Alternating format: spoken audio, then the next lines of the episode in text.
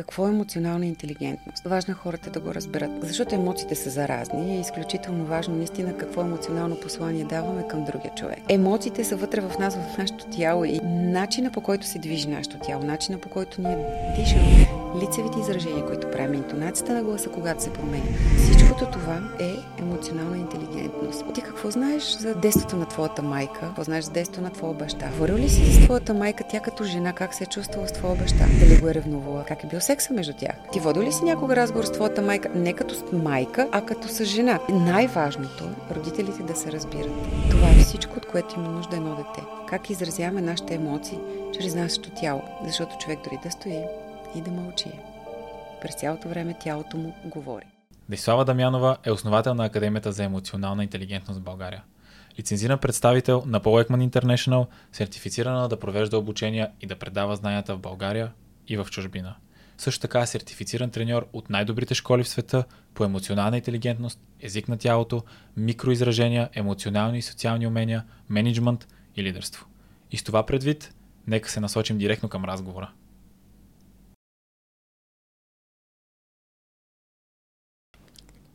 Много ти благодаря, че ми гостуваш днес. А, и исках да започнем на първо време с емоционалната интелигентност. Какво точно е тя? Ако можеш да обясниш, да разясниш. Благодаря за поканата. Радвам се, че съм тук. А, емоционалната интелигентност е доколко сме интелигентни по отношение на нашите емоции. Доколко ги осъзнаваме, как ги възприемаме, дали може да им дадем име да ги назовем това, което, на това, което чувстваме в момента. И всъщност нашия емоционален отговор, нашата емоционална реакция в дадена ситуация. Това показва един човек доколко е емоционално интелигентен или не е. А под реакция, какво имаш предвид? Дали реагира по-остро, по-емоционално, повече жестикулира, като говори, например? Кои са такива типични а, качества или по-скоро неща, които забелязваш в хората? Уменията. Уменията Умения. за общуване един човек дали говори с топъл глас, начина по който се казва.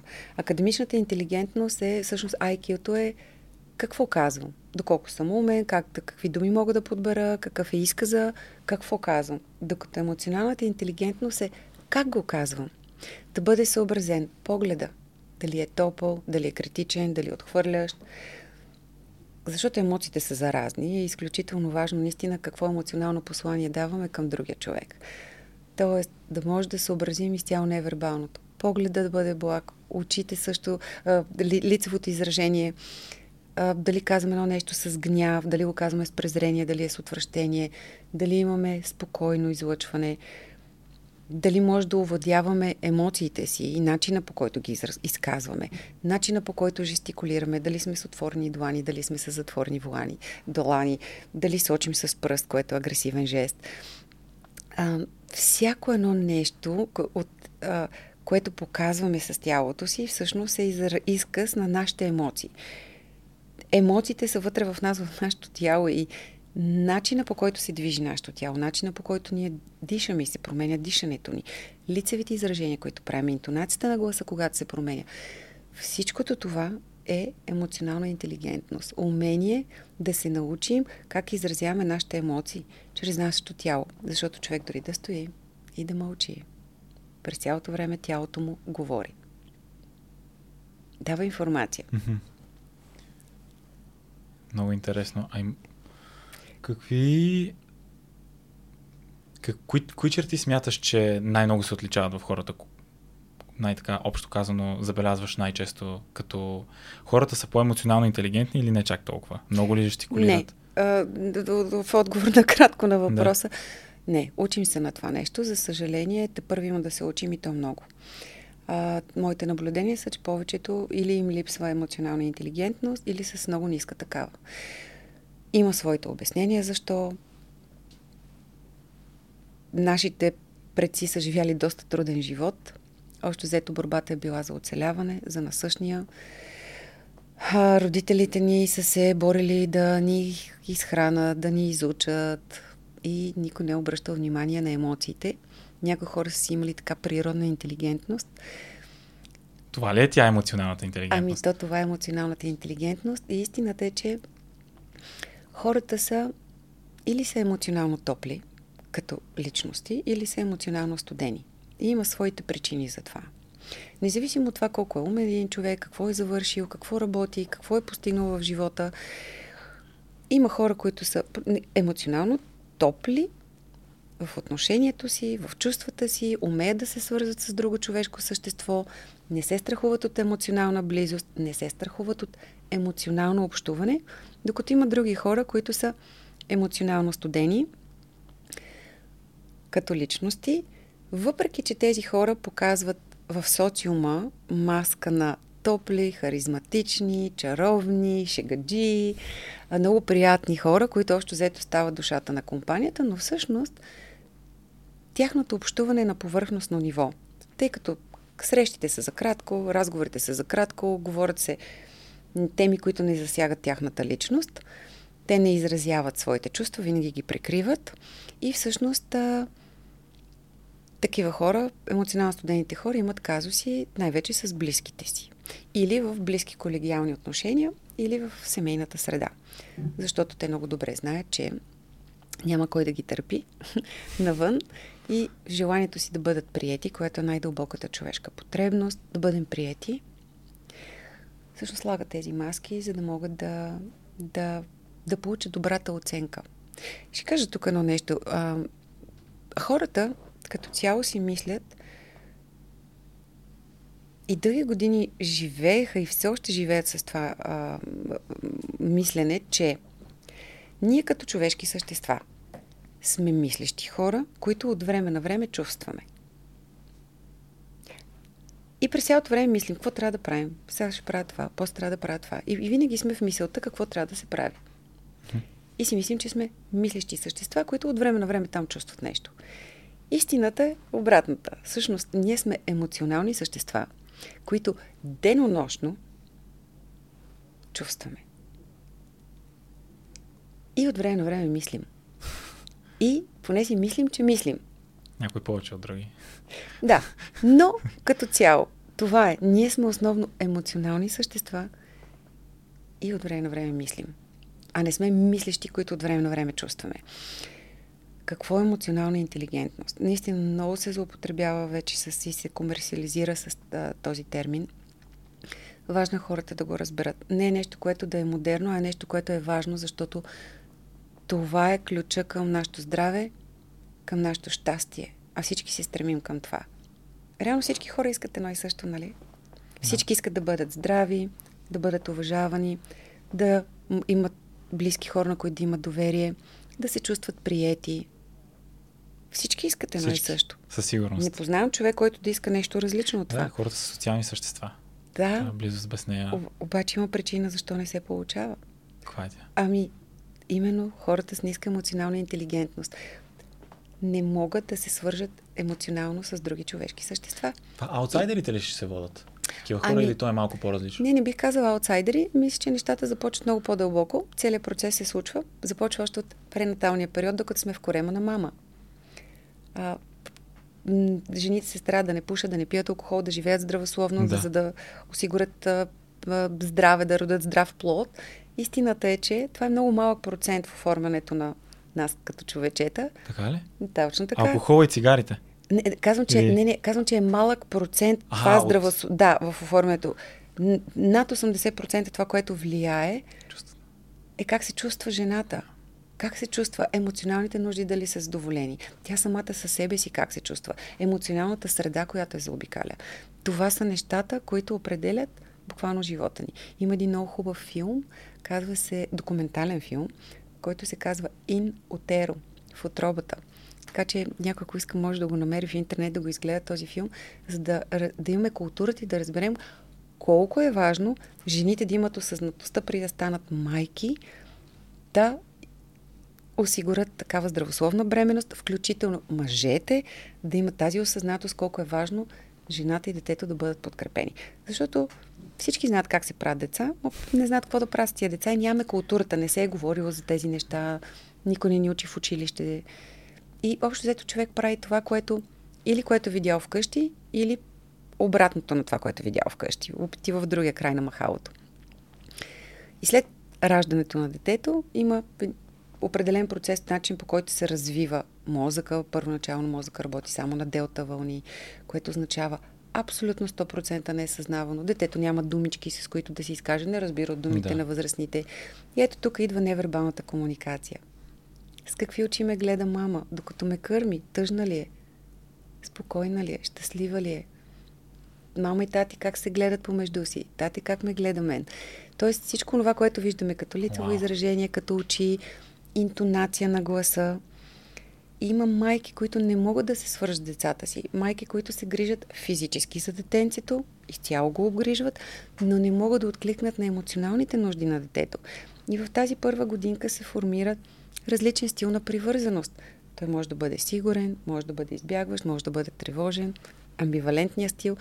И затова в по-зряла възраст има хора, които не се страхуват да се свържат, да имат емоционална близост и истински да се свържат с друго човешко същество. Независимо ли, дали като приятел или като интимен партньор. Докато пък има други хора, които се страхуват. Защото мозъка помни и се страхува, не иска да преживее отново тази болка. И хем живеят с партньорите си и в същото време не могат да се свържат с тях. И затова масово хората са самотни. Масово е това. Дори тези, които живеят в семейства, в двойки, те са самотни помежду си. Има голяма разлика. Не са сами физически, но реално да. са самотни. Как и много дечица се чувстват самотни от дома. Защото много често се случва да има емоционално студени, емоционално недостъпни родители. Но за да бъдат така устроени, тези родители, когато са били мънички деца, също са преживяли това от техните родители. А каква смяташ, че е ролята, защото със сигурност ролята на бащата и на майката е доста различна в едно семейство. Когато става дума за такъв тип емоции, майката по принцип се, доколкото съм аз лично забелязал, тя е по-милата топла фигура, която обгрижва детето, а бащата е някакси по-човека, който дисциплинира детето. Това правилно, правилен начин на гледане на едно семейство ли е? Би трябвало това да е здравословния начин. Майката е тази, която, която учи на любов, майката е тази, която учи на свързване, таткото е този, който слага границите и учи всъщност на граници.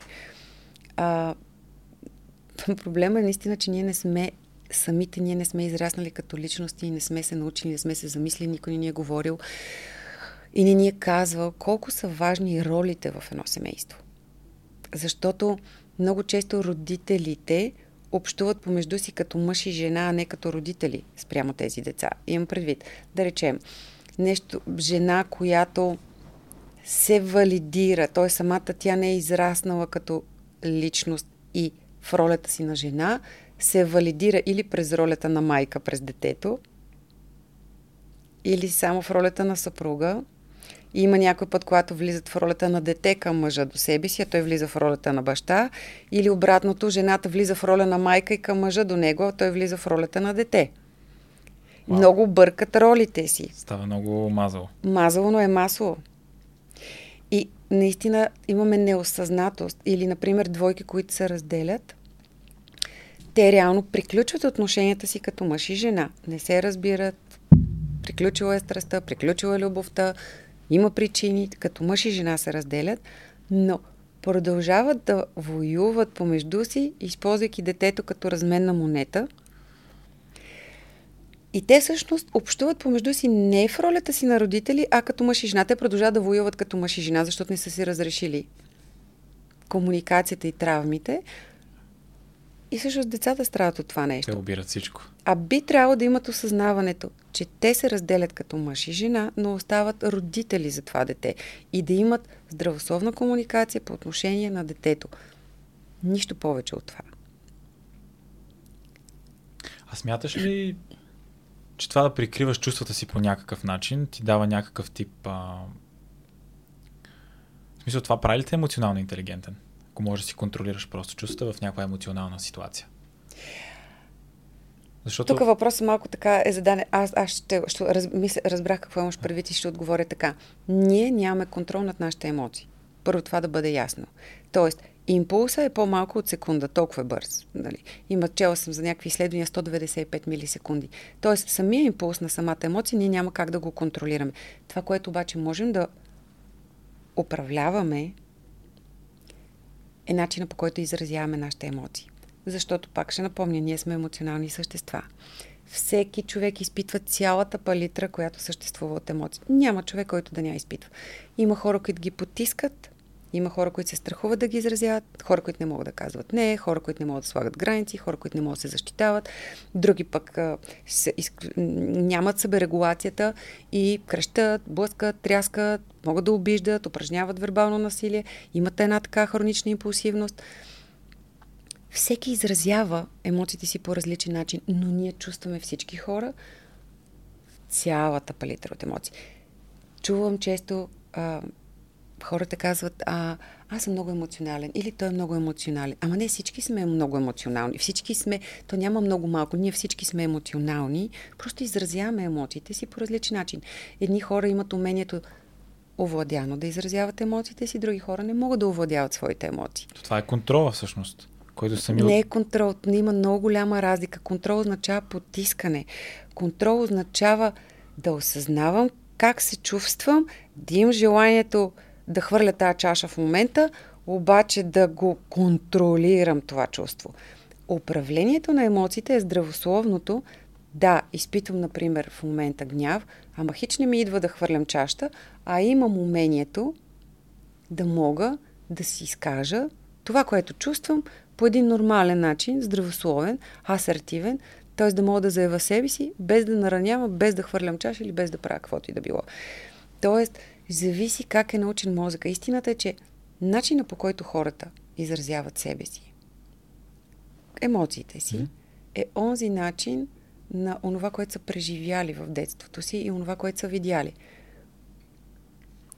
Ако някой от родителите е крещял, като порасне, човека крещи.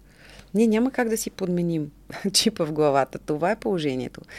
И няма как да тези травми, които имаме в нас, ние няма, и онова, на което сме научени, няма как да го изтриеме. Невъзможно е.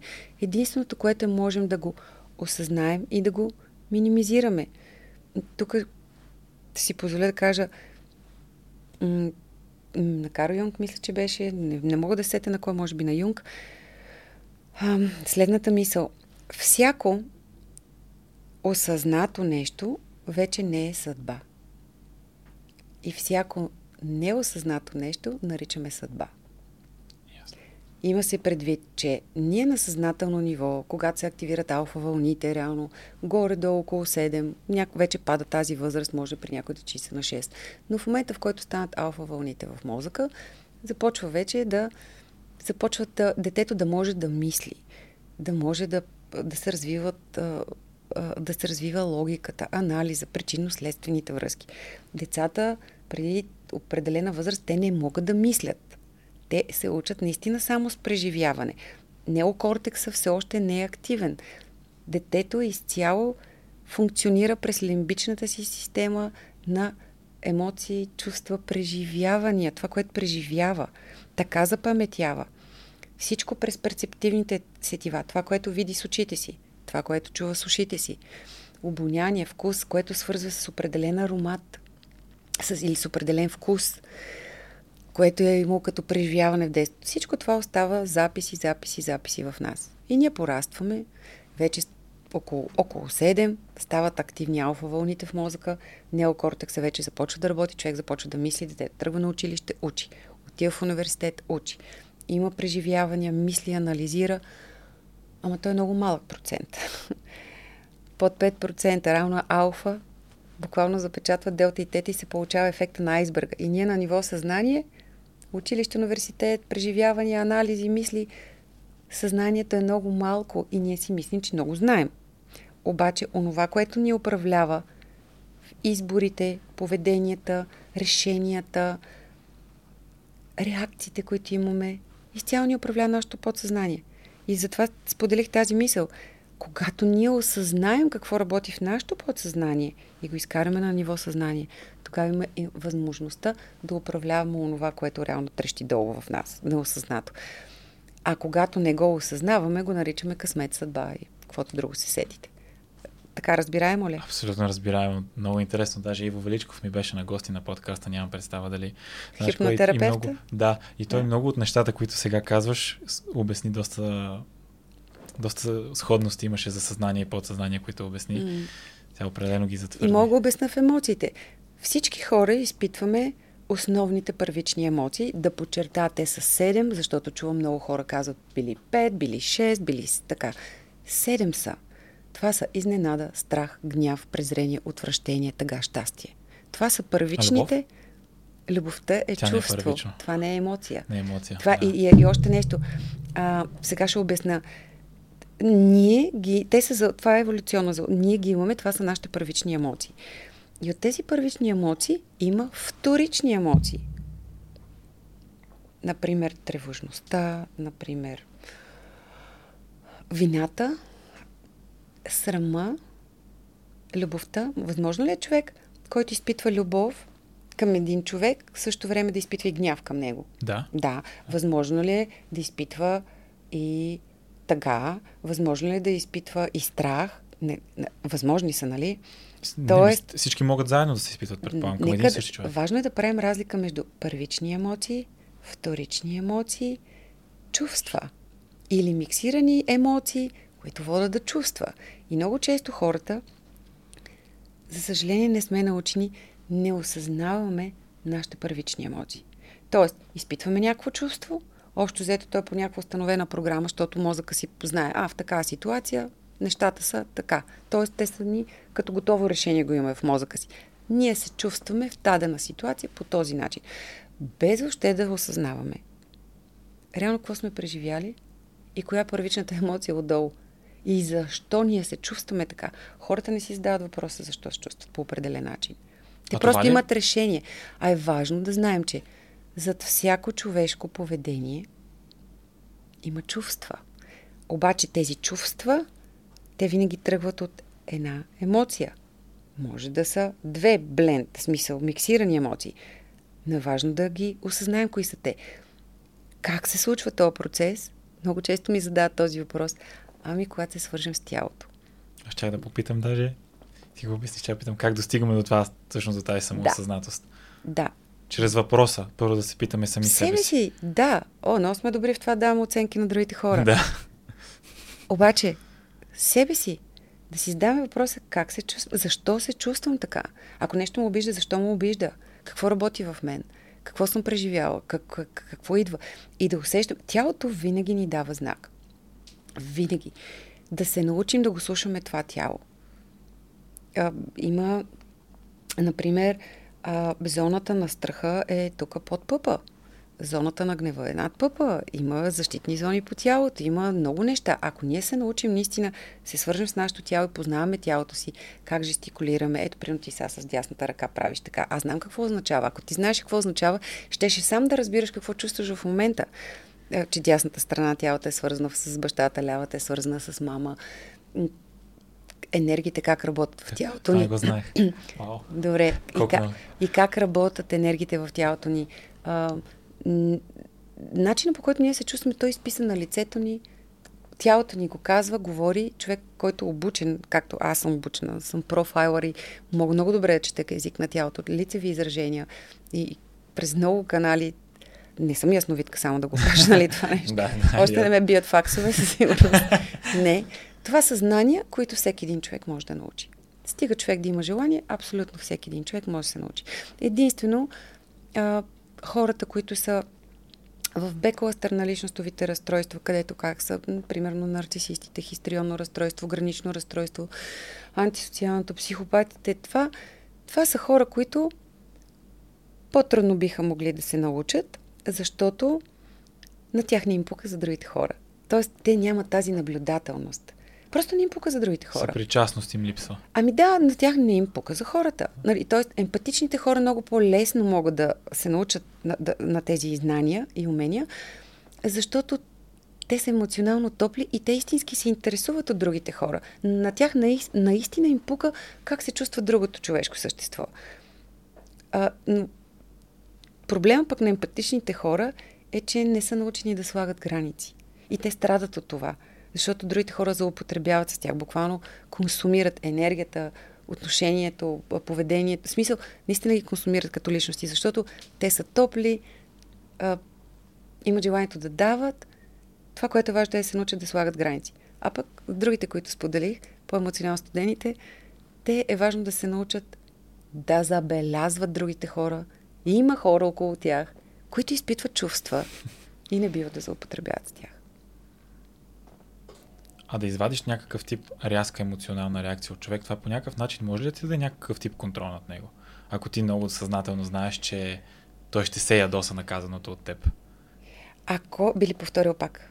Ако, ако, ако ти кажа нещо. Да, примерно, да, в ситуацията да, и си, да. Да, и ти кажа нещо, което е, знам, че наистина ще те ядоса. Да. Аз го правя с цел, за да извада някаква емоционална реакция от теб. Това да. дава ли ми някакъв тип контрол на теб? Това, това захранва човек от другата страна, нали, в случая, защото ще получи някакъв силен емоционален отговор. Да.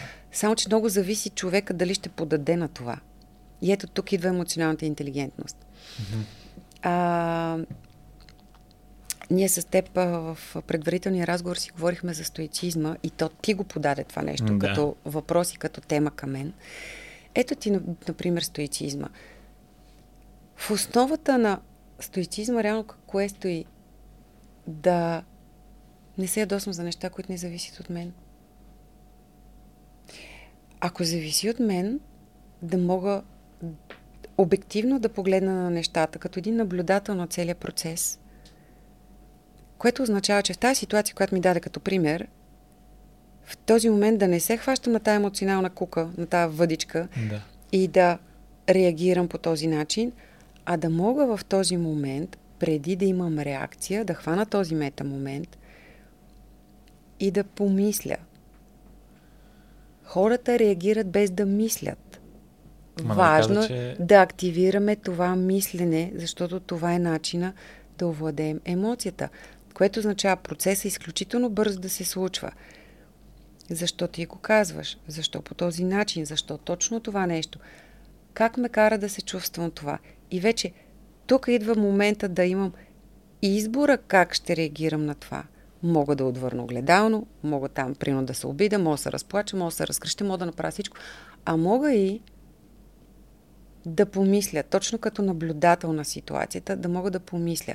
Това означава много добре да познавам себе си и да мога аз да владея моите емоции, а не те да ме владеят мен. Чрез моята мисъл да управлявам поведението си, а не поведението да управлява мислите ми и емоциите да бушуват в мен да вземат превес. Защото реално това, което реагира е амигдалата и нашата лимбична система. Време е да започнем, ние сме мислещи същества, да използваме рациото, неокортекса, за да можем чрез мисълта да управляваме поведението. И ако човек е в ситуация, в която се страхува или е зависим от някой, винаги може да овладееш и си прехапа езика, дори да му идва отвътре да каже нещо, няма да реагира. Но къде си го позволяват хората? В близка среда. Там, където се чувстват прияти. Има кой да ги търпи. А не бива да се случва това. То предполагам и зависи, нали, както каза човека, който ти го казва, ако майка ти ти каже нещо, което може да ти се стори обидно, предполагам би било по-трудно да си издържиш реакцията, отколкото ако случайен човек на улицата. Зависи, разбира се, но много зависи наистина на колко години е детето, защото малките деца са напълно зависими от родителите си. И да. какво ти да кажат родителите, както и да реагират, децата винаги приемат, че те са виновни, че те не са достатъчно добри. Едно дете никога няма да си, как да си обясни, че майка му, например, е нарцисист или психопат и е емоционално студена или че е проста, или че а, бащата е насилник. А, детето винаги оправдава. Родителите. Ами да, то винаги оправдава, няма как. И така се учи на а, свързване чрез травмата, болката. Тоест, ето, мама ме обича, а следващия момент ми бие шамари, или тате много ме обича, ма ми крещи като побъркан. А, а и, как израства и, това? И, и, лошото, е, знаеш, знаеш, лошото е, че има много родители, които оправдават такова поведение. Например, бащата крещи, или блъска тряска в къщата и детето се разплаква, майката тича веднага да го успокоява. Тя компенсаторно, няма граници, успокоява го детенцето. И а, деца, които казват, ми, тати, защо не ме обича? Майки в този момент, които си позволяват да кажат следното нещо. Ами той е много ядосен, той много те обича, но в момента е много ядосен. Реално ние на какво учи мозъка на това дете? Това е любовта. И аз някой ден, като порасна, така ще обичам. И така мога да се държа с моите деца, защото това е любовта. Ами, на так... колко ранна възраст това а... може да се вкара в съзнанието на децата? Има една много хубава книжка, казва се Всичко се решава преди детската градина. До 3. До 3. Добре, а тогава как избягваме деца, които са израснали в среда, насилствена среда, като пораснат да не се държат така със собствените си деца? Как успяваме това? Има ли как да им го изчистим от съзнанието, от подсъзнанието, че да... Човек трябва... Няма и такова изчистване. Аз отдеве го казах, няма изчистване, няма такъв филм, но... То си остава за винаги. Да, но може да бъде осъзнато, човек да работи върху себе си и да може да се постарае да бъде отслабено. Нали? Просто този тригер, ако е десятка, да го сведе до минимум. То и да бъде по-рядко като поведение и да бъде по-слабо като изразяване на всичко това, което е в главата на един човек. Няма, масово хората се обаждат с такива проблеми. Мъже, жени, едно и също е. Имат тези проблеми. Крещи, не може си овладее емоциите или други хора, които казват как да се справя, не искам повече да го правя. Има жени, които си бият бебетата. Има съм клиенти, които си бият бебетата и, и плаче и казва, знам, че не трябва да го правя и не, той е по-силно от мен. Има всякакви случаи има, нали? Wow. Но истината е, че насилниците, време е хората в тази държава да разберат, че насилието не е само физическото насилие. А емоционалното насилие остава много големи травми. Защото те са отвътре. Те остават за постоянно и те са отвътре. Хората изпадат в пост, посттравматичен стрес, депресии, болести. То, масово хората са в токсични взаимоотношения, не са в здравословни взаимоотношения. Затова тази емоционална интелигентност, де толкова си изтъркат този термин, да, да хората да могат да разберат наистина какво е за да бъдат те самите добре, да могат да опознаят себе си. Първата стъпка е да опознавам коя съм аз, кой си ти и, и, и как общуваме помежду си. Хората не се познават вътре в семейството си. Те си говорят на ниво битовизъм. Какво прави, добре ли си, кога ще дойдеш да се видим, нали, примерно по-големите, по-малките деца, написали си домашното, изпитаха ли те каква ти е оценката утре, каква ти е програмата. Време е да започнат истинските разговори. Как се чувстваш? Днес какво преживя? Изпитваха ли те? М- и как се чувстваше? Страх ли те беше? Как се справи с този страх? Къде го почувства в тялото си? Срам ли те беше? Виновен ли се почувства? Някой от другите деца те засрамили? Нека поговорим за това да помогнем да ги учим тия деца как да се справят с тези емоции и чувства. Ама самия родител, когато неговите родители не са говори с него и той не го знае и не го може това нещо, си прави това, което си знае. А къде се намества тогава характера във всичкото това нещо? Ами той се оформи именно по този начин, от начина на общуване от емоционалното общуване в средата, в която израстваме. Така се оформя този характер. Така че а, нещата са изключително а, важни да, да започнем, ние да осъзнаем, че сме емоционални същества и да имаме отношение, хуманно отношение един към друг, да се интересуваме от нашите чувства. Това е най-важното нещо. Да анализираме собствените си чувства, да се самонаблюдаваме как реагираме в различни ситуации или в сходни ситуации. Да видим реално какво е сходството, когато изразяваме по неприятен начин нашите емоции. Как го правим? Пак ще повторя, ние всички изпитваме цялата палитра от емоции, включително и незрящите хора, които никога не са виждали как изглеждат тези емоции. Те правят същите, защото емоцията се заражда в нас. И на лицето има 43 мускула. И когато изпитаме определена емоция, се активират определени групи от мускулите на лицето и ние ги изразяваме. Колкото и да си мислим, че не го правим, ние чувстваме всички емоции. Просто ги изразяваме по различен начин. И то е защото израстваме в различна емоционална семейна среда. Това е. Всичко ми направи впечатление. А, много от успешните хора, големите гиганти, като Илон Мъск, например, mm-hmm. са имали доста тежко детство. В смисъл, били са, някои са били малтретирани от, а, не е нужно от семейството, но някои от семейството. Например, да. Илон Мъск баща му го е бил. Mm-hmm. Имала лошо отношение към него, защото искал да замине за Канада, за Америка. И при много други такъв тип успешни хора се забелязват подобни, подобно минало. Защо, защо се случва това? Как така хора с лошо минало с толкова тежко, с толкова тежко детство, всъщност в крайна сметка постигат толкова Веднага много. ще обясна. Пак е свързано с емоциите. А, ти понеже използва думата успешен, Да кажем кариерно успешен. Да, да, да. Не, той има много... много зависи наистина. Да, какво значи и тук зависи от ценностната система на човека какво е успешен. Но ще го кажа така. Децата, които са израснали в токсична семейна среда, децата, които не се чувстват приети в семейството, децата, които са били малтретирани, имат потребност да се чувстват значими и единственото място, където могат да го направят, това е чрез работата. Именно всички нарциси, преди малко, които ги изброих, са много успешни в работата си, кариерно. Управленски позиции, собствени бизнеси, GM-и, CEO-та. Това са доминантно контролиращи хора, които са били потискани, не са се чувствали приети и имат потребността да се докажат, че те също са значими.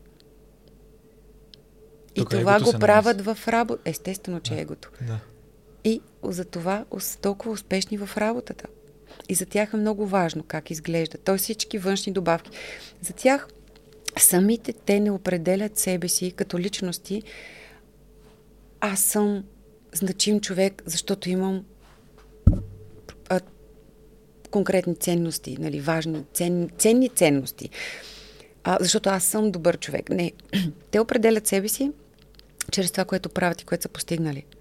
Техния аз, те валидират личността си чрез постиженията си. Чрез това, което са постигнали. Да. Позиция, къде работят, какво правят, каква кола карат. Добавки, които слагат по себе си. И това, което се опитват да покажат, това е маската. А всъщност отвътре стои едно наранено дете, отхвърлено дете. Такива хора те управляват другите хора, те менажират всичко, дърпат ги като кукли на конци, не могат да се свържат истински. Но в същото време в личните взаимоотношения такива хора са зависими. Като наркоманите. Това е зависимост. Те, при тях няма любов. При тях има свързване, и то даже то не е свързване, ами няма истинска привързаност, а има зависимост. И общо взето те винаги се закачат за едни емоционално топли хора, които могат да им дадат именно това, което им липсва. Свързването през дефицит. Така че да, за това става толкова успешни. Хитлер също. Въобще, който и да подхванем Сталин, на където и да погледнем историята на който иде, от такива големи световни а, а, известни личности до на наша територия, тук в България, като се огледаме в много фирми и много хора около нас, са точно такива.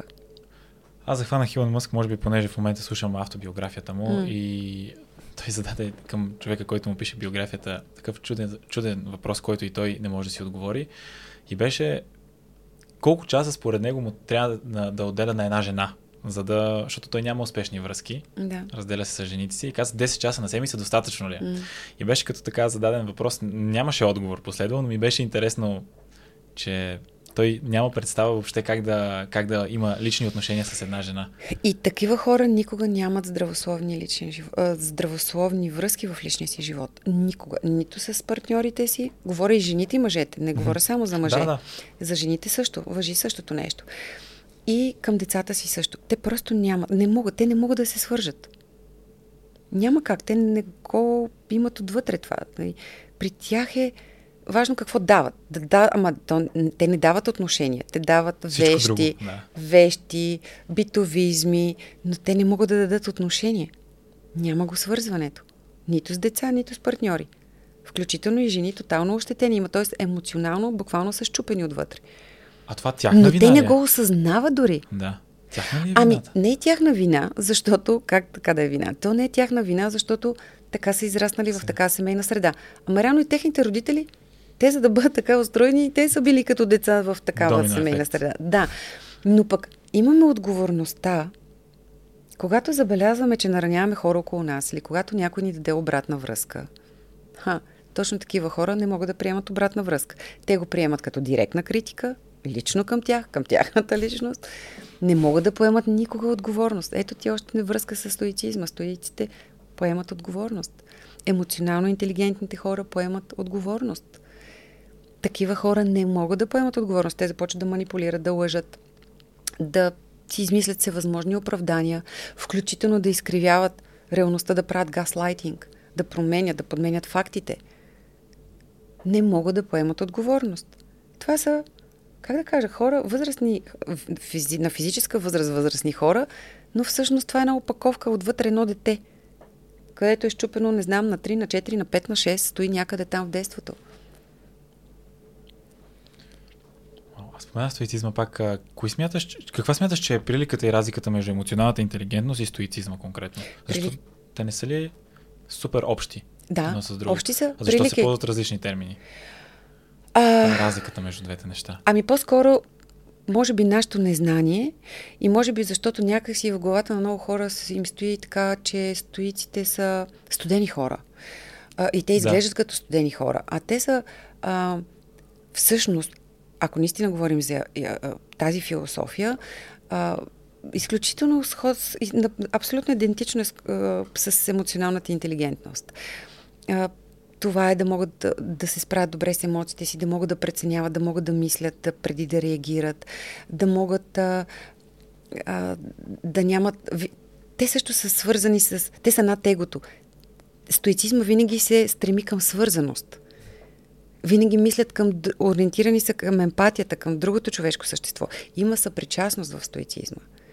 Дори в будистските и в други много движения нещата се припокриват, те са горе-долу едно и също, но емоционалната интелигентност обяснява реално именно всичките тези различни философии и обяснява ние хората как работим като, като органи, като тяло, като физика, защото ние сме една химия. Ние сме биология и отвътре сме една химическа лаборатория. В зависимост от това как ние се чувстваме, съответно нашата надбършна жлеза произвежда определени хормони. Дали са стресови хормони, дали са хормони на растежа, хубави хормони. Всичкото, емоционалната интелигентност обяснява тези неща. Например, всъщност примери мога да дам много, но ще подсоча няколко. Хората, които изневеряват. Що изневеряват? Ще го обясня защо. Защото в дълбочина, всичко пак казвам, емоции и чувства. Много е важно да може да филтрираме какво се случва в нас. А, има един хормон, наречен окситоцин. Това е хормона на влюбването и на привързаността. Окситоцина, когато една жена забремене, по естествен път започва да покачват нивата в тялото й и в деветия месец толкова вече са високи нивата, че предизвиква контракциите в, на матката, за да може да се роди бебето жените, на които не им достига до окситоцин, им слагат допълнително, нали, им вливат окситоцин, за да може да предизвикат това раждане. Така. Толкова е съвършено направено всичко. А, чували сте клишето, че любовта трае 3 години? Да, че има време траене, едва ли не, да. Така. Нека да обясна как, поне аз по начина, по който съм ги подредила нещата от всичко, което съм чела. Първите три години са изключително важни майката да може да бъде с бебето. Живеем в изключително динамични времена, малко хора могат да си позволят такова нещо, но е важно първите три години. Окситоцина е хормон на влюбване на превързане, да може жената да се свържи с детето си. Аз мъжа си? Да бъде с изключително привързнат. В момента. Да. Говорим в момента за детето. Да. За да може да издържи всъщност на безсънни нощи, на рейв, на много неща. Тя на тази саможертва, на лишение, на, т.е. на всичко майческо, което да може да даде, и е нужен този окситоцин. Така. Ще припомня още нещо, че а, мисля, че го споменах и това е, че добрите човешки взаимоотношения са там, където има добра комуникация и че най-дълбоката човешка потребност е да бъдем прияти. Някои хора казват да бъдем обичани. Да, за да се чувства човек обичан, трябва да е прият. Трябва да се чувства прият от един човек и да се чувства прият такъв какъвто е. Какво обаче означава да бъда прият? Означава да мога да изразя своите чувства и мисли без да се страхувам, че някой ще ме нападне или ще бъда критикуван, или чувствата ми ще бъдат омалуважени или подиграни. Тоест няма да имам страх от отхвърляне. Това означава. Не се страхувам, че ще бъда отхвърлен, а ще бъда прият такъв какъвто съм. Само обаче тук искам да вметна нещо много важно да подчертая. Хората не биват да бъркат чувствата на другите хора с поведението им. Тоест, едно е да приемаме чувствата на хората, спрямо това такива, каквито са и да не ги осъждаме. Съвсем обаче друго е дебело подчертавам. Да понасяме поведението, което е токсично на друг човек, защото видиш ли ти, той чувства еди какво си. И трябва му разбираме чувствата. Това е много ясно и дебело го подчертавам, защото е изключително важно. Едно е наистина, ако човек изразява по адекватен начин чувствата си, дори да са неразбираеми за нас, наистина да, да не го критикуваме, да се опитаме да го разберем. Но ако човека по нездравословен начин, токсичен и вреден, изразява своите емоции, който ни вреди, трябва да сложим веднага граница. И тук въобще не бива да проявяваме разбиране какво стои за такова токсично поведение. Има си терапевти, които Въпросът е всъщност масово хората могат ли да разграничат кои наистина неща им вредят от човека от среща, който им прави? Ами тяхното тяло и чувства им дават амигдалата, тя е за да оцелем. Тя на принципа би си или бягай. И начина по който ние се чувстваме веднага ни дава обратна връзка как се чувстваме с прямо реакцията на един човек спрямо нас. Така че това е най-бързия критерий ние да разберем самите този барометр тук е вътре в, в нас, да почнем да се усещаме и да, да не си замитаме чувствата под килим и да ги потъпкваме, а наистина да можем да бъдем верни на нашите чувства. Но пак казвам по един здравословен начин за нас и за другия човек. И да се върна на това, което разказах преди малко. Та най-дълбоката човешка потребност е човек да бъде прият. Такъв какъвто е. И някой да разбира неговите чувства нали, като подчертах, не означава поведение, всякакво поведение, да. а чувствата. Да. Така. Когато човек се чувства разбран и някой ни разбира, ние се чувстваме харесвани, приети и в нас се повишава хормона окситоцин. И ние започваме да се чувстваме привлечени към този човек. Така наречената любов. Така. Масово изневерите къде стават? Близки приятели, на работа, колеги. Защо? Защото някой ме разбира. Всички клиенти, които са били при мен и съм задала този въпрос, всички казват, защото ме разбира. Сега, обаче, с оглед на това клише, което е 3 години, нали, че трае любовта. Защо? Защото окситоцина 3 години може да бъде в такива високи нива. Постепенно той спада, спада, спада, спада. И по естествен път, реално след трета годинка, детето, независимо от пол, момиче или момче, има нужда от фигурата на бащата. Нали? 4 нагоре има нужда от фигурата на тате. Та, биологично нещата са така, но всъщност ето какво стои в нашето поведение. Толкова неосъзнато, защото някой ни разбира. Ние ставаме близки с приятелите, защото ни разбират. С някой, примерно в работата, се сближаваме с някой, защото ни разбира. Влюбени сме в някой, защото ни разбира. Сега, обаче, в началото всички се разбират. Нали? Да. Така. Докато не покажат себе си, предполагам. А, така, защото в началото хората представят себе си в най-добрата светлина и не покажат. Тоест, те, те общуват през маските, а ние не сме научени да виждаме зад маската. Да видим истинския човек зад маската.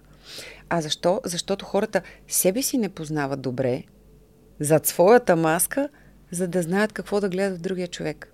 А това смяташ ли, че масово е възможно хората да достигнат до такова ниво? Защото ти примерно си експерт, Надявам се. който се занимава с това от години и ти като погледнеш един човек със сигурност можеш да видиш през тази маска до Научих се. Иначе преди това и аз не го можех и аз доста съм се подлъгвала в моя живот. Не го можех, научих се, вече да, мога. Да, си отделила, предполагам, голяма част от живота си да се учиш на такова нещо. Да, и през личен опит и знания. Да. Уча хората на това. Но истината е, че всеки човек, който се свързва с мен и има някакъв казус, защото няма човек, който да няма своя тема и да няма свой казус, а, те страдат от едно и също. Извинявам се за прекъсването, но искам да ви помоля, ако не сте се абонирали за канала, да го направите. Над 80% от хората, които в момента гледат епизода, не са се абонирали, а това страшно много ни помага. Благодаря ви. Всички хора. Не са приети? Ами да, самотни са. Не се разбират с партньора си. Независимо мъж или жена. Или децата, които ме търсят. Има тинейджери, които сами ме търсят. А, родителите им не ги разбират. Или, примерно, водят, да речем, някои деца при мен, родителите водят детето при мен, в първите 10 минути с някакви абсолютни задръжки си и ме гледа на криво из бялото на окото. И на десетта минута детето ми разказва неща, които, които родителите му въобще дори не предполагат, че се случват. И, и аз го питам, ма защо? Ето, аз съм чуж човек. Преди 10 минути влезна тук. Дори не искаш да си говори с мен. Защо ми доверяваш такива неща? И той казва, в повечето случаи казват, не знам. Така го чувствам. Не може да си го обясни, но така го чувства. Аз ще ви кажа защо. Защото родителите е важно да започнат да зачитат децата си като личности. Да имат уважение към личността на децата си. Да могат да уважават чувствата им, да не ги умоуважават, да не ги сравняват с други деца, да не ги критикуват, да не ги подценяват, да не ги обиждат, че от тях няма да стане нищо. Да не бъдат постоянно със съмнения към тях. Или пък да не са тотално преобгрижващи майки, контролиращи, дето детето не може да си поеме въздух и се чуи как да избяга. Наистина, самите родители да се истински да общуват с децата си преди няколко дни се, се срещнах, имах един клиент, младо момче на 23 години. Аз го попитах, според теб ти разбираш ли с твоите родители? И той каза, да, много добре. И аз казвам, а близки ли сте? И той каза, да, да, супер сме близки. Е, аз казвам, а защо мислиш така? И той казва ми, защото за всичко си говориме, няма никакъв проблем и с майка и татко, няма никакъв проблем, си говоря за абсолютно всичко. Нямаме теми табу. Това е в неговото съзнание, неговото възпред. Реално той си говори едни неща, аз не знам точно какво визира реално, кои са тези теми и така. И аз влезнах още по-надълбоко и аз казвам, ти какво знаеш за детството на твоята майка? Ти какво знаеш за детството на твоя баща? Говорил ли си с твоята майка, тя като жена, как се е чувствала с твоя баща? Дали го е ревнувала? Дали... Как е бил секса между тях? Дали емоционално е била задоволена? Емоционално – или се е чувствала несигурна с него? Кое е наранявало нея като жена? Ти водил ли си някога разговор с твоята майка? Не като с майка, а като с жена. Да кажеш, мамо, вече съм достатъчно голям. Да, млад мъж съм, но искам да поговоря с теб и ти като жена, да можеш да ми споделиш. Какво си преживял? Да отида при баща си. Тате, ти като мъж. Ти работи говори ли си? Не. Ще ви дам един друг пример. Преди много години един господин доведе сина си, тогава беше на 17 години. Прекрасно, хубаво, младо момче, добре възпитан, добре облечен, в хубава гимназия учеше детето. И казва, имам проблем, в депресия съм. Накратко, бащата мисли, че някакъв казус с класа, обаче се оказа, че всъщност гаджето го е зарязало. Има ли си някаква шега помежду си, мяре, махай се, махай се, и като казва, махай се, и пя един ден станал и се махнал и почна му проговорил. И понеже в едно и също училище, в един и същи клас са били, и той тотално се е смачкал, защото тя го подминава като пътен знак.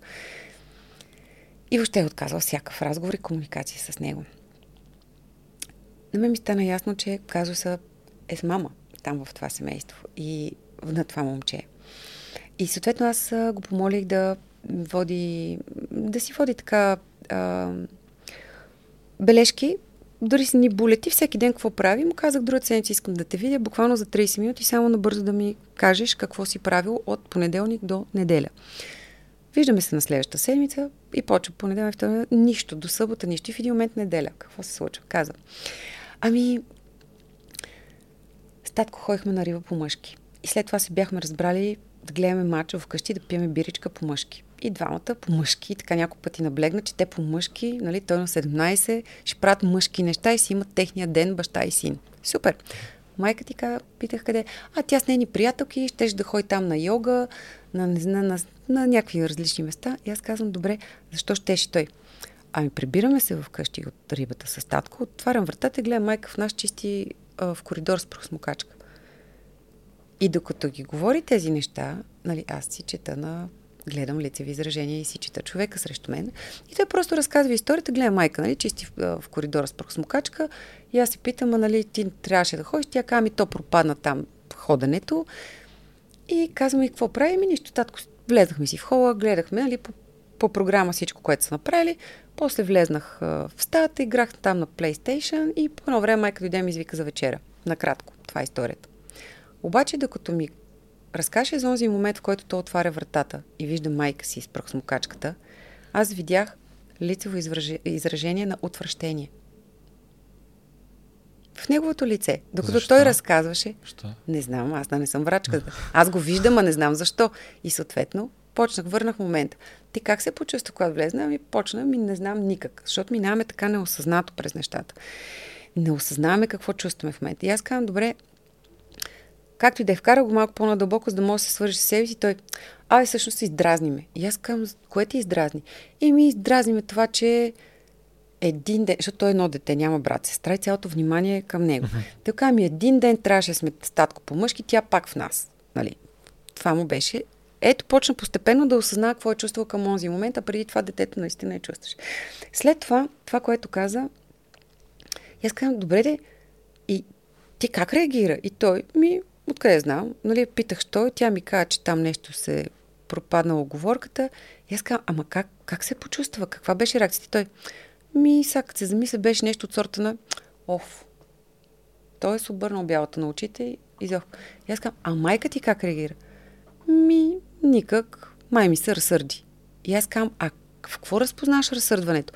Спря да ти говори, каза ти нещо, направи физиономия ли? В какво го разпознаваш това разсърдване? И той каза, бе, ма направи една физиономия и аз се усещам, нали, и не ми говориш. И аз казвам, добре, а, и какво всъщност а, се случи в крайна сметка? А и той каза ми нищо, и нали, по-късно идем извика за вечер. Защо обяснявам толкова подробна ситуация? Извиках след това родителите. Аз му как на това момче, че повече среща с него няма нужда да има. Извиках родителите. Майката седна и ми каза, аз най-добре си познавам детето и много добре знам какви са казусите с него. Как добре, госпожо, само да ви попитам, вие защо сте го поканили на вечеря, при положение, че той реагира така към вас? И тя каза, е как, защо? Защото вечерата беше готова. И аз казвам, ако вашия съпруг ви беше обърнал очите на оф, като ви види вкъщи, щяхте ли да бъдете така любезна да го поканите на вечеря? И тя каза, естествено, че не. И аз казвам, а защо? Каква е разликата? Ами защото той ми е съпруг е възрастен, а той ми е дете. И аз казвам, добре, а вие как го учите като майка и като жена, как той да се отнася с жените? Той в случая си позволява емоционално да ви нарани. На вас ви е било неприятно. Ама вие като майка прощавате. Реално вие не учите собствения си син как да се държи с една жена, къде са границите и той дори не си дава сметка и не осъзнава, че всъщност ви наранява. И жените в живота му не са мама, които ще тичат след него и да го канат за вечеря, а просто ще стават и си тръгват. Ще се както тя е с бащата, реално. Е, сметка. много е за ролите, това е да. много важно, затова дадох толкова подробен пример, защото хората наистина е важно да осъзнаят как общуват, защото има вече една възраст, която е важно да се покаже какво, що е то да си мъж, какво е това да си жена. Малко хора могат да дефинират какво означава да бъдеш мъж или какво означава да бъдеш жена. И тук пак всичко е свързано с емоциите. Ето емоционална интелигентност. Защото има хора, нали, пък мъжка работа, женска работа, нали, смисъл ни такива разделения, без въобще да дефинираме в дълбочина какво означават. Това мое убеждение ли е? Някой ми го е втълпил ли това убеждение? Аз така ли искам да живея? Отговарям на очакванията на някой друг ли? А какви тогава според теб са не знам правилни роли, но да кажем правилните роли в едно семейство. Какви са ценностите, които бащата трябва да дава на детето и майката, които трябва да дава на детето? Как се разграничават? Понеже нали, един е баща, добре, те майката, те са имат много различни роли Аз, като родители. Да, ще отговоря, но а, бих заменила две думи. Няма правилно, неправилно, но има здравословно и нездравословно. Okay. И а, трябва, би го сменила с желателно. Okay, Защото да. всички тези думи означава рамки. Много е важно да сме осъзнати в изказа си наистина, в това, което мислим и начина по който го казваме. Изключително добре а, ни показва ние самите как сме устроени като личности, нашето възприятие и може да предположим поведението. Това, което е здравословно, е най-важното е да започнем от там родителите да се разбират. Това е всичко, от което има нужда едно дете. Нали, не, най-важно. Нали. Родителите да се разбират. Родители, които стоят заедно само заради децата си, в същото време се карат или са пасивно-агресивни, въобще не си говорят помежду си, не се докосват, не се прегръщат, не се целуват. Детето въобще не вижда никаква близост, никаква интимност.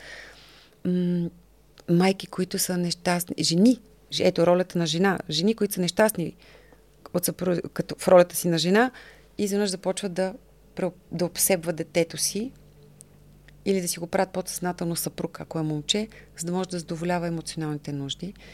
А, това масово се случва. Важно е хората да знаят ролите си, кога са в роля на родител, кога са в роля на майка, кога са в роля на баща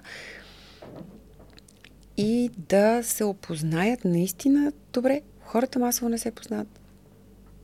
Наистина не се познават. Ценностите кои са? Родители, които изискват и изискват, подчертавам думата, от децата си уважение, при положение, че самите родители не уважават детето си. Реално те им вменяват чувство за дълг и чувство за вина, а уважението не е нещо, което да се изисква, а то се заслужава. И ако родителя се отнася с уважение към детето си, то ще знае как да се отнася с уважение. Ще отвърне с уважение към родителя. Само, че много хора бъркат и тази думичка, що е то уважение. Те си мислят, че като дават и правят всичко за едно дете, това означава, че те го уважават и после след години си чуят, защото това дете не ги поглежда и не ги уважава. Както децата, които нали, кръщат и бият родителите си, има такива ситуации, то това реално до някъде е вина на родителите в възпитанието. Как си отгледали сами децата. Да. Тяхна отговорност е, да. С Иво Величков, аз го споменах по-рано, коментирахме смисъла на живота какъв е. И той каза нещо, което много, много ми беше интересно, като изключим всякакъв тип соци... а, по-скоро културни или религиозни вярвания на хората за това какъв е смисъла на живота, единственият смисъл е той просто да продължава. Той да продължава да съществува, да продължава да се предава информацията. Смяташ ли, че всички хора трябва да имат деца, само защото го имат дълг към природата? Тя да продължи да съществува. Зависи, зависи от човека дали иска да има деца и дали е ценно за него. Има хора, които познавам хора, които не искат да имат деца. Има хора, които също има причина, има хора, които не могат да се свържат с друго човешко същество и предпочитат да гледат животни. И дават тази любов на животни. Има хора, които имат две деца, даже наскоро имах такъв разговор и майката казва, аз никога не съм казвала на моите деца, че ги обичам. А казва, те са всичко за мен. На кучето всяка сутрин му казвам, че го обичам и го гушкам. И плача, осъзнавайки, че на моите деца не съм казвала, че ги обичам. И в същото време казва, че нейната майка също никога не е казала, че я обича. Просто не го е чувала никога. А не, че майка ни я обича. Обича я. Но има и родители, които не обичат децата си. Това, което чувам в различни подкасти на различни места, че всички родители обичат децата си, е абсолютна лъжа, според мен. Не всеки е способен да обича въобще. И има родители, които не обичат децата си. Те са си най-важни, те са на първо място. Има родители, които не се интересуват децата им, живи ли са въобще. Има такива хора. Колкото е странно да е и неразбираемо за повечето, но има и такива. Психопати. Доста... Това не означава убийци, нали? Да, да си ми, представяме. Е, да. да. А, но това са психопати. Това са не е болест, това, са, това е разстройство на личността. Това е, човека е щупен някъде много назад във времето. Емоционално. А, аз просто се замислям, понеже младите в днешно време се забелязва, че доста по-малко деца имат отпреди. И това дали на какво е следствие според теб на висок, по-високото образование в днешно време, понеже света реално се движи да кажем, технологично само нагоре. Демек, хората, които се, хората, които всъщност са се родили, вече които са родители, да кажем, или на по-зряла възраст, са хората, които правят технологичните иновации и технологичното развитие, до което достига света в момента, но нямат деца. Много, много по-малко. Не е модерно, да кажем, да имаш деца вече. Не, не съм съгласна с това нещо. Че не е модерно. Такова нещо няма. Хората искат да срещнат адекватния партньор. Хората не живеят вече в днешно време, не са като преди много години да търпят а, човек, който е алкохолик или е насилник, а, или да, а, да не им помага по никакъв начин. Т.е. не да помага, а да бъде адекватен партньор в това родителство. А, и хората вече не правят онези саможертви и компромиси от страхове. В днешно време са по-смели, по-отговорни в една част. Нали? Дори майки, които казват, ако имам, адекватен партньор до себе си, бих родила още две, ма като знам, че ще го гледам сама, нали, въобще не искам да си помислям за второ повече. А, има пък други, които са толкова емоционално незрели, че просто не искат а, да поемат такава отговорност. Емоционално непораснали хора. Има такива, които въобще дори не се справят в живота си. Не учат, не работят, не си изкарват сами парите, живеят при родителите си. И не могат да поемат такава отговорност. Има и нещо друго, което е много важно. Хората се страхуват да се свързват с други човешки същества. Страхуват се. Да. Предпочитат да си набавят допамин от социални мрежи, други преживявания, излизане по клубове, много спорт. Да, страхуват се, да, страхуват се. Хората масово се страхуват от отхвърляне. Масово хората се чувстват неприяти. Масово млади момичета се обезобразяват. То са филари, ботокси, носове, скули, брадички, какво ли не. И говориме за момичета на възраст 20+. Това означава, че те не се приемат. И те в желанието си някой да ги приеме, се обезобразяват. Какво ще правят на 30, на 40, на 50, на 60? Не... И това е желанието да бъдат прияти. Ето откъде тръгват нещата. Много е важно човек, да може, за да се чувства прият и за да си реши проблемите. Не да ходи прави пластични операции а да се срещне с родителите си истински. Да поработи със себе си истински. Дори да с всички масовки там и добавки, които си слага, дори да бъде с човек, с който иска да бъде, пак няма да се чувства прияти, пак ще се чувства зле. Тази травма ще продължава да работи и ще се щупат и отношенията. Важно е наистина да погледнем вътре в себе си не да търсиме някакви външни стимули, които да ни както интернет зависимостта, както е. Хората са капсулирани, не искат да общуват, не сме да общуват, не общуват истински помежду си. Няма го това. Масово е така. Да, със сигурност социалните мрежи имат а, много голям принос в това раздалечаване между хората, което се случва, физическото раздалечаване. Има го, хора. така е, да. но така също и то го няма по принцип между хората вътре в семейство. Когато го няма в семейната единица, това е емоционално свързване и тази истинска емоционална близост, как да се случи навън? Когато един човек вкъщи му е страшно, като е бил дете и, и, и се страхува, той изгражда защитни механизми. Естествено, че като излезна от този дом, той ще продължи с тия защитни механизми. То в дома, където трябва да е неговата крепост и да се чувства сигурно и защитено, там е било проблем, нормално е да не може след това.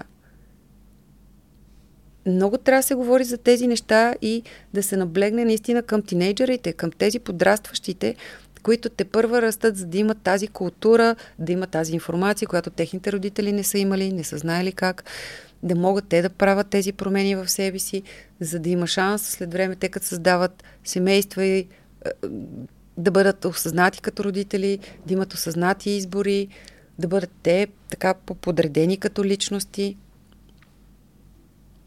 Това е важното, според мен, и ключовото. Хората на по 50 са бита карта общо взето. Смисъл такъв, могат да осъзнаят някакви неща, могат да попроменят нещичко, но голяма част от съзнателния им живот вече е минал и дори да осъзнаят, те могат само да съжалят, че не са знаели преди години, че са могли да го направят по друг начин, ама не са знали, че могат. Докато младите имат възможността нали, да го научат и да го направят по друг начин. Да, ми надявам се, примерно като слушат разговор като този, да, да си вземат да си вземат нещо, но ми е много интересно дали всъщност масово хората могат да достигнат до такъв тип самоосъзнатост. Понеже ние сега правим един такъв разговор, то ще достигне до хората. Супер, не знам, и... откъде да знам дали масово Не, не, може. просто друго, друго, друго, е пред, друго има предвид. А, ако не достигне масово до хората и те спрат просто натурално да имат деца по някаква причина, както сега, понеже забелязваме, че нали, бърт рейта пада доста стремглаво надолу в цял свят, не само в в България, където мисля, че средната възраст, ако не се лъжа, е 42 годишна в момента или нещо от този сорт. А, в крайна сметка, какво ще стане с човечеството, понеже колкото по-застаряващо е колко по-застаряващо е едно население, няма... Това е много философски въпрос, който няма смисъл въобще да го дискутираме, според мен. Не сме ние двамата хората, които може да дадем отговор на това, какво ще стане, какво би било. Смисленото за мен е хората превентивно, за да не стиг, да, да се осъзнаят, да могат да живеят в мир със себе си. Когато човек е в мир със себе си, той може да бъде, да се свържи с друго човешко същество, но да има адекватността на избор да е с друго човешко същество, което също е в мир със себе си. И тогава вече съвсем спокойно ще могат да правят и да раждат деца. Проблема е, има много млади на по 20 плюс, които никога не са правили секс и са девствени. Има. А това, защото това не е било типично преди. Това Еми, е преди години, преди 20, преди 30, преди 40, смисъл не е било нормално. Ето пак казвам, това е проблем. Колкото по-отхвърлен и смачкан се чувства един човек и неприят от дома, особено от майката, няма как да се свърже момчета, да се свържат с... Масово момчетата има, познавам много покрай моя племенник, който е на 22 години и познавам негови приятели. Те са ми разказвали за други техни приятели. Те ходят на едни тумби, момчета, с една голяма тон колона, слушат музика, говорят си всякакви неща, различни теми и нямат приятелки. Нямат.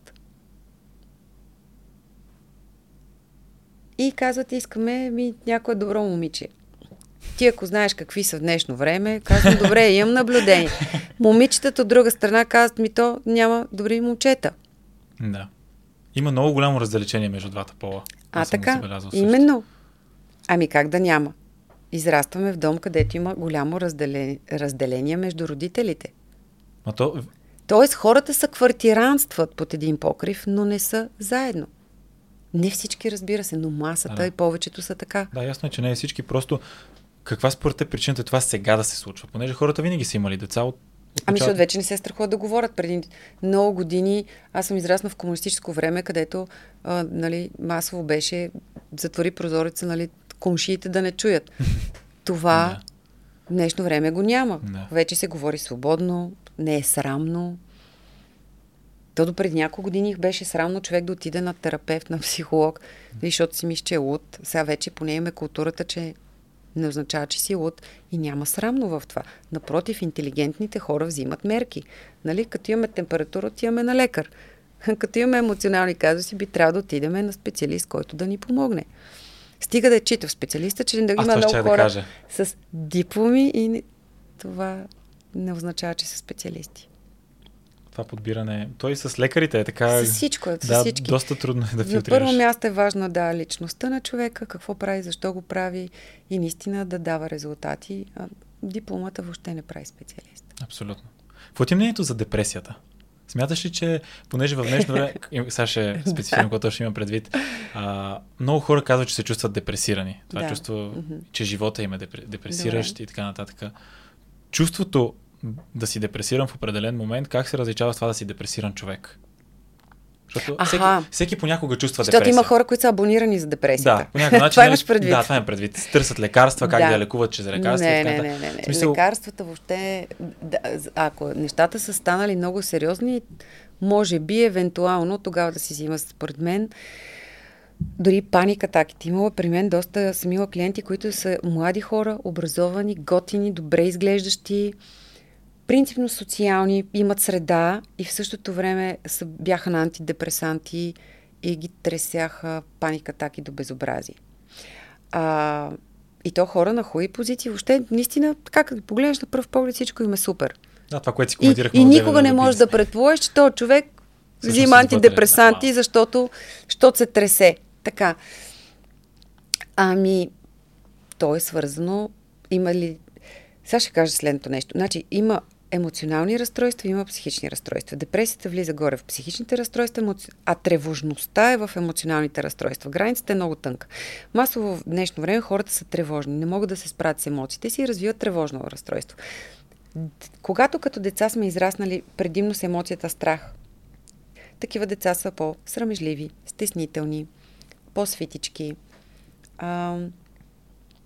И е важно хората да го знаят. И като кажете, а моето дете е много срамежливо, трябва да знаете, всъщност вашето дете е страхливо и го е страх от нещо. И има причина да е така. Така че обърнете внимание на тези, на емоционалното му състояние. Но а, хората, които са израснали с страх, те са хората, които отключват тревожни разстройства, които отключват паникатаки, които могат да отключат фобии.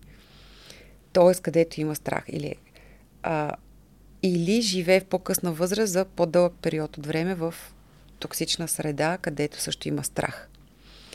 Или работи на такова работно място, където за по-дълъг период от време живее всъщност човека в страх и всеки ден тялото го преживява. И е в един дистрес, нали, то дългия период от стрес. А, има хора, които са си просто в този спектър. Когато ние сме мънички, както казах, особено от две годишна възраст, когато вече започва бебешки пубертет, започва да се оформя нашата личност, аза, започваме да слагаме граници. В зависимост от начина по който общуват нашите родители с нас и начина по който ни карат ние да се чувстваме и онова, което ние преживяваме, нашата личност започва да се разстройва по един или по друг начин. И то взима превес онова, което най-често преживяваме. Ако ние преживяваме скандали, депресии, тъга, нещастна майка, баща скандалджия или пасивен потиснат баща и една майка, която вилне е в къщата. Нормално е тези ежедневни наши преживявания да вземат превес и съответно ние да изградиме в такива невронни пътища в главата на именно всички тези установени модели на това, което преживяваме. И като порасне такъв човек, той навсякъде ще вижда тъмно, негативно, тъжно, не вярва в себе си, не вярва в другите хора, късмета не е с него, а, все ще има страх, опасения за нещо. Тоест, такива хора са в тъмния аспект, нали? Тоест, виждат света в тъмни окраски. Защо? Защото там в тях е било страшно. Те така израстват просто. Да, да. това е. Ние няма значение, че физически на години порастваме и се научаваме някакви неща и работим и функционираме по този начин. Ние си ходим със същия мозък. Там са записани от тези неща, които сме преживявали. Докато друг човек, който е израснал в здравословна или по-здравословна семейна атмосфера, където има позитивизъм, където има усмивки, където има топлина, където има доверие, където няма такъв страх. Ами, разбира се, че като порасне и излезне навън такъв човек, той ще вижда света в светли окраски. И в първия а, а, аспект, който посочихме, тъмния, такива деца, ако сбъркат, те биват наказвани, а, обиждани. А, децата го преживяват изключително тежко. И те самите вярват, че самите те са бедствие. И че не стават за нищо. А от друга страна, другите пък, които са израснали в светлина, те вярват в себе си и знаят, че дори да има провал в дадено нещо, това не означава, че личността им се е провалила, а че са се провалили в дадено нещо конкретно. Може да бъде поправено или ще направят нещо друго. Тоест това не е причина те да се сринат и да изпаднат в депресия. Такъв човек от такъв аспект да се срине и, или и въобще да влезне в депресия, това означава наистина да бъде нарушена негова ценност, дълбока ценност. И тук вече идва пък другата тема, която е много важна, но няма да имаме време за това – хората не познават своите ценности. На пръв, така, на пръв прочит те казват, ами да, аз знам, знам, познавам си ценностите и като кажа, моля, посочи ми твоите пет ценности, които са актуални на този етап в живота ти. Основните пет за теб. И се почва голямото мислене. Чакай сега, това ценност ли е, всъщност, а качество ли е? Ама, я, я пак от начало да почнем. Тоест, те те наистина не знаят какво е точно. Да. Така че е важно хората наистина да познаят своите ценности. А може да е тема, която някога направим друг епизод за нея. Okay. Фокус изцяло върху ценностната система. Има едно нещо, което също искам да те питам. То е малко по... Питам общо взето всеки гост, защото наистина ми е интересно мнението на хората за изкуствения интелект. И сега с теб може да говорим поне накратко за е, възможно ли е машина някога да достигне до етап, в който да е имитира човешки емоции? Аз това не знам дали е възможно. То, то е ясно, че няма как да знаем, но... Първо не знам дали е възможно. Още повече темата с технологиите за мен е много слабо място. А, математика и технологии. Хората, които ме познават, знаят, че там хич ме няма. А, разбирам от хора и това, което мога да кажа е, че никога една машина не може да замени човек. Поне така мисля аз. Да. А, преди две години Габор Мате, като беше в България, си говорих, имах възможността накратко да го попитам нещо и той и го попитах, възможно ли е според него. Именно този въпрос зададох да може да лекува травмите. Нали? Mm-hmm. И той каза никога. Нали, и неговото мнение е такова, и моето мнение е такова. Не мисля, че машина може да замени човешкото същество. Така мисля. Откъде знам света, на къде ще напредни, какво ще стане. Да, то, то, аз като съм била малка, не съм си представила, че след време ще имаме мобилни телефони. Имахме такива с шайбичка. С шайбичка, да. Спомням, баба имаше Тогава не съм предполагала, че ще има мобилни телефони, да. но откъде да знам какво може да стане? Идея нямам. Да, то е много, много Но интересно. мисля, че човека не може да бъде заменен като човешко същество. А също Има, смятам. например, за теорията на Болби за привързаността.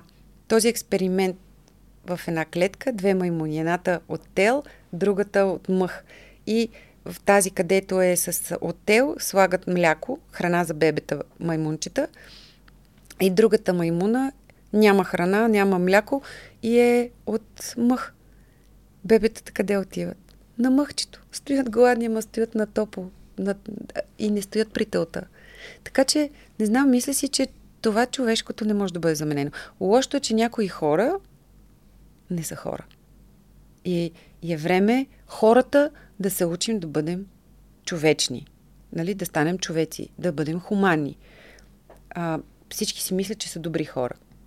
Правила съм си експеримент, направи си ти експеримент. Добър човек ли си? И хората казват ми, да, други казват ми, мисля, че да. В следващ въпрос, защо мислиш така? Някой ти го казва, ти ли си вярваш това? Откъде... Ние, хората всички си мислят, че са добри хора. Да. Което ще ни прави добри хора? А добри ли сме наистина? М?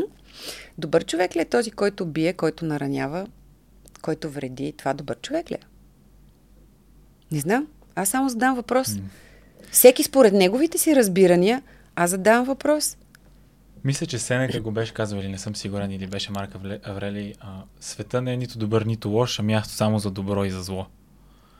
И е Сенека доста... е това според мен. Мисля, че беше Сенека. Да. Не съм на 100%. И аз мисля, че да. Но да влезне по-надълбоко в себе си. Прекалено, даже, не знам, много примитивно разсъждавам и, и се държим, според мен, като, като хора. Говоря принципно. А,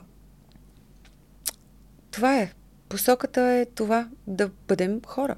Да станем наистина добри. Не да си мислим, че сме добри,